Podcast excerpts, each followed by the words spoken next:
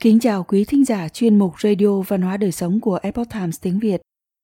Hôm nay, chúng tôi hân hạnh gửi đến quý thính giả bài viết của tác giả Đan Thư có nhan đề Mọi chuyện trên đời đều có an bài.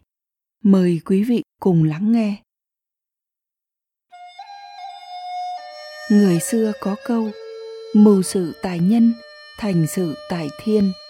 Chính là để nói rằng mọi chuyện trên đời đều đã được trời cao an bài. Bất luận là bạn gặp ai hay chuyện gì, cho dù bạn không muốn, cho dù nó đem lại đau thương hay tuyệt vọng, tuyệt đối chẳng phải ngẫu nhiên. Tất cả đều là sự sắp đặt hoàn hảo nhất.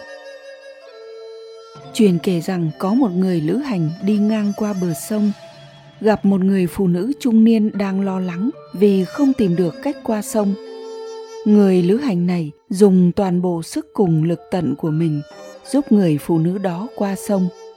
Sau khi qua được sông, người phụ nữ này liền vội vàng bước đi mà không nói một lời nào. Người lữ hành cảm thấy hối hận và cảm giác người phụ nữ này không đáng để giúp đỡ, bởi ngay cả một câu cảm ơn, bà ấy cũng không biết. Ai ngờ, khoảng hơn một tiếng sau có một chàng thanh niên trẻ đuổi theo người lữ hành và nói, cảm ơn anh đã giúp mẹ tôi qua sông. Mẹ tôi kêu tôi đem tặng anh thứ này. Nói xong, chàng thanh niên đưa cho người lữ hành một ít lương khô và cả con ngựa mình đang cưỡi. Cuộc đời là như vậy. Tất cả mọi việc ta gặp đều là sự sắp đặt hoàn hảo. Mọi việc trên đời đều có đáp án. Chỉ cần bạn chờ đợi, kiên nhẫn thượng đế đều sẽ có an bài tốt nhất. Tất cả đều là an bài tốt nhất. Có một vị quốc vương kia rất thích săn bắn, thường cùng thừa tướng cải trang thành thường dân vào rừng đi săn. Một hôm hai người cùng nhau đi săn, vị quốc vương bắn được một con báo hoa. Sau khi con báo hoa trúng tên bị thương sắp chết, vị quốc vương xuống ngựa định chạy đến thu chiến lợi phẩm của mình ngờ đâu còn báo hoa dùng chút sức lực cuối cùng, bật dậy vồ lấy quốc vương. Vị quốc vương nhanh nhẹn né sang một bên, nhưng vẫn bị báo hoa cắn vào đầu ngón tay mất một miếng. Quốc vương gọi thừa tướng đến dùng rượu rửa vết thương cho mình. Ai ngờ vị thừa tướng lại nói, đại vương hãy nghĩ thoáng đi một chút, tất cả đều là sự an bài tốt nhất quốc vương thấy thừa tướng không những không giúp mình trị thương, lại còn nói vậy, nên nổi giận nói, nếu như quả nhân đem thừa tướng nhốt vào đại lao, đây cũng là an bài tốt nhất sao? Vị thừa tướng cười nói, nếu là vậy, thần vẫn tin rằng đó là an bài tốt nhất. Quốc vương nghe vậy lại càng giận hơn, bèn cho người nhốt thừa tướng vào đại lao.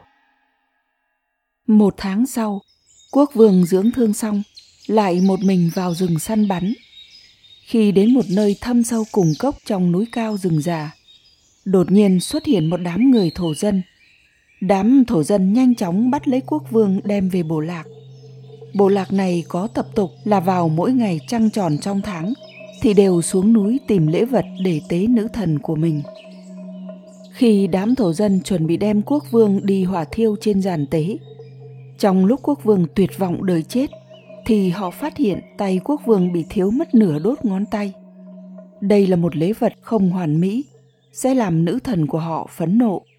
Vậy nên đám thổ dân tha cho quốc vương trở về. Quốc vương vui mừng trở về cung, bày yến tiệc rồi mời thừa tướng đến uống rượu. Trong lúc cao hứng, quốc vương nói Thừa tướng nói quả là không sai chút nào, tất cả đều là an bài tốt nhất. Nếu như hôm đó, tay quả nhân không bị báo hoa cắn một miếng e rằng mạng này của quả nhân đã không còn rồi. Nói xong, quốc vương nhìn thừa tướng rồi đột nhiên nghĩ ra. Nhưng mà, thừa tướng vô duyên vô cớ bị quả nhân đem nhốt vào ngục hơn một tháng.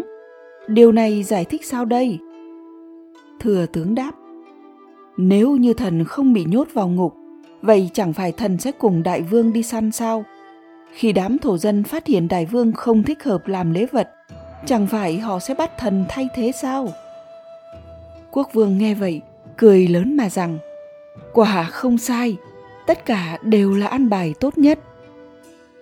Đợi chờ cũng là cảnh giới của trí huệ bởi tất cả những gì tốt đẹp và thú vị nhất của cuộc sống này đều được vun bồi từ sự kiên nhẫn mà ra rất có thể là cái khổ mà hôm nay ta chịu trách nhiệm mà hôm nay ta phải gánh nỗi đau mà hôm nay ta trải qua sau cùng sẽ thành ánh sáng bình minh của ngày mai.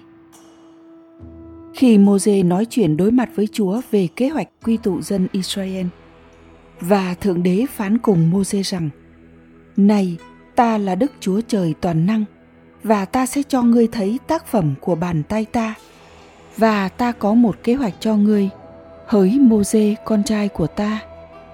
Trích trong Môse.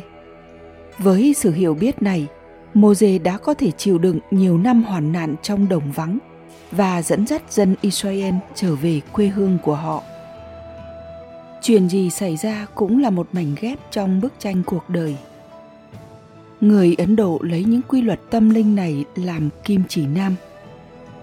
Bất luận bạn gặp ai, đó đều là gặp đúng người. Bất luận phát sinh vấn đề gì, đó đều là việc duy nhất phát sinh. Bất kể sự việc phát sinh lúc nào, đều là đúng thời khắc trong cuộc đời mọi sự đến với ta tưởng như tình cờ nhưng hoàn toàn không phải ngẫu nhiên mỗi người bước vào cuộc đời chúng ta đều là có duyên phận dấu là thiện duyên hay ác duyên thì đều để giúp ta nhận ra bài học nào đó. Người đối xử tốt với ta, giúp ta hiểu thế nào là thiện lương, tử tế, cho ta sự ấm áp để ta trân quý lòng tốt, nâng đỡ tâm hồn ta trở nên cao thượng hơn. Người đối xử tệ bạc với ta, để ta học cách tha thứ, cho ta hiểu thế nào là trả nợ kiếp trước. Có lẽ ta đã từng đối xử không tốt với người ta vì thế, thay vì oán trời trách người, ta nên biết chấp nhận để tôi luyện bản thân trong bất kỳ hoàn cảnh nào. Tất cả những người chúng ta gặp trên đường đời đều là những người thầy cho ta những bài học vô giá để trưởng thành, hiểu thấu hơn ý nghĩa cuộc nhân sinh. Không kể là bạn gặp ai, họ đều là những người cần xuất hiện trong cuộc đời của bạn. Không kể xảy ra chuyện gì đó đều là chuyện cần phải xảy ra. Không kể sự tình bắt đầu vào thời khắc nào, đó đều là thời khắc đúng đắn. Chuyện đã kết thúc, chính là nên kết thúc rồi.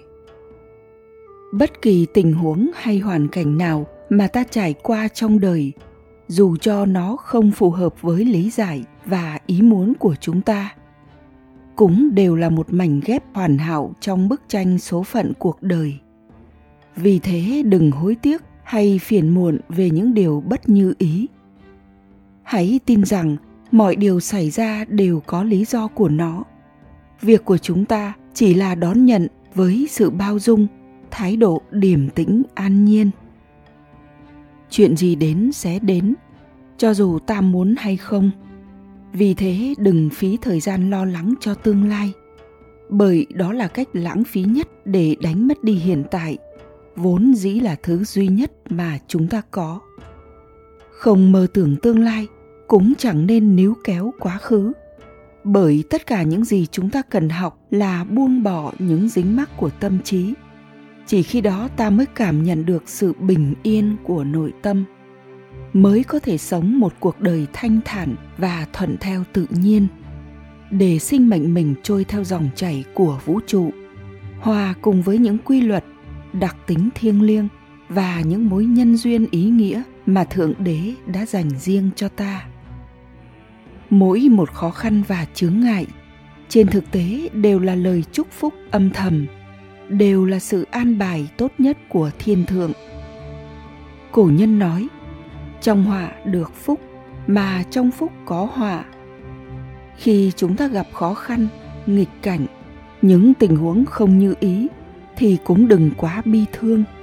Hãy học cách nhìn xa hơn, nhìn rộng hơn, dùng tâm thái tĩnh lặng, khoáng đạt mà đối diện với mọi việc. Trời cao không vô duyên vô cớ mà an bài bất cứ việc gì. Hãy tin rằng thượng đế luôn có kế hoạch vĩ đại của ngài. Quý thính giả thân mến, chuyên mục radio văn hóa đời sống của epoch times tiếng việt đến đây là hết để đọc các bài viết khác của chúng tôi, quý vị có thể truy cập vào trang web epochtimesviet com. Cảm ơn quý vị đã lắng nghe, quan tâm và đăng ký kênh. Xin chào tạm biệt và hẹn gặp lại quý vị trong chương trình lần sau. Kính chúc mọi điều bình an và tốt lành tới quý vị cùng người thân.